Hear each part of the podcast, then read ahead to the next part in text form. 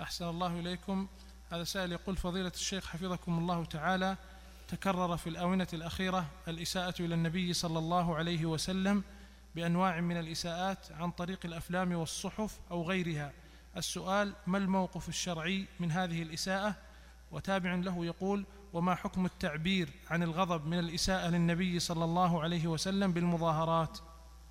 يا أخوان هذا ما هو بجديد.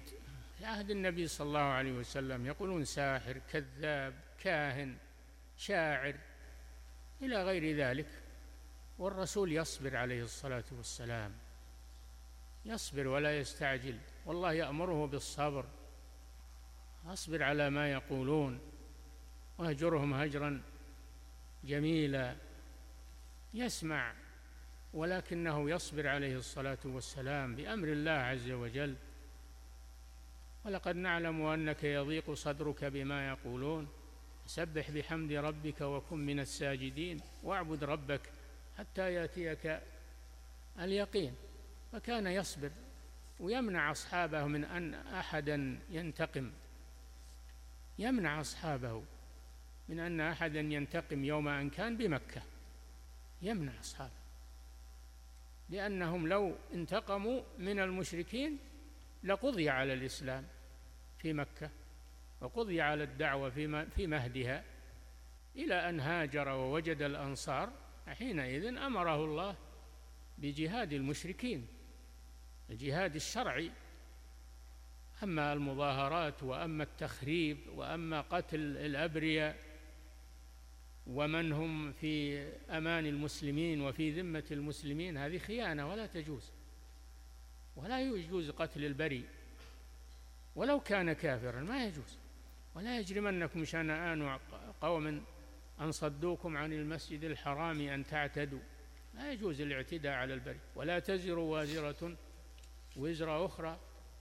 وإن أحد من المشركين استجارك فأجره حتى يسمع كلام الله ثم أبلغه مأمنة.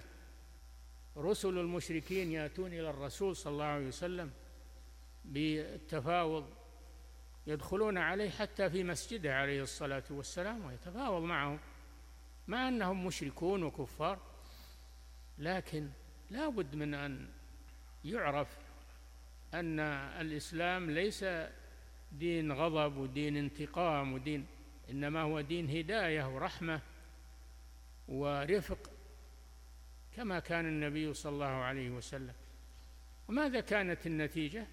كانت النتيجة أن الله نصر رسوله وأعز دينه والذين كانوا يسخرون من النبي صلى الله عليه وسلم صار بعضهم من قادة الإسلام. والمجاهدين في سبيل الله وأسلموا وحسن إسلامهم لأن النبي صلى الله عليه وسلم صبر عليهم وحلم عليهم ورفق بهم حتى أحبوه كما قال الله جل وعلا وإنك لعلى خلق عظيم. هذه أخلاق الرسول صلى الله عليه وسلم. الكفار حينما يعملون هذه الأعمال يريدون الإثارة يريدون الإثارة ويقولون انظروا إلى تصرفات المسلمين يقتلون السفراء يخربون البيوت يهدمون المباني. هذا هذا من دين الإسلام. هذا يريده الكفار نكاية بالمسلمين من تصرفات جهالهم من تصرفات الجهال أو المدسين معهم. لا يجوز التسرع في هذه الأمور. ولقد أرسلنا رسلا من قبلك فصبروا على ما كذبوا وأوذوا حتى أتاهم نصرنا. ولا مبدل لكلمات الله.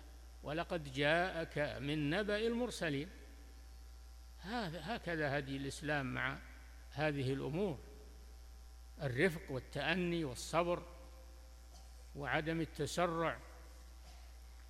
فالمشركون يريدون أن يستثمروا هذه الأمور بما حصل من من بعض المسلمين من العنجهية والتخريب والقتل حتى صار المسلمون يتقاتلون بينهم المتظاهرون يتقاتلون مع رجال الأمن من المسلمين. هذا ما يريده الكفار. نعم.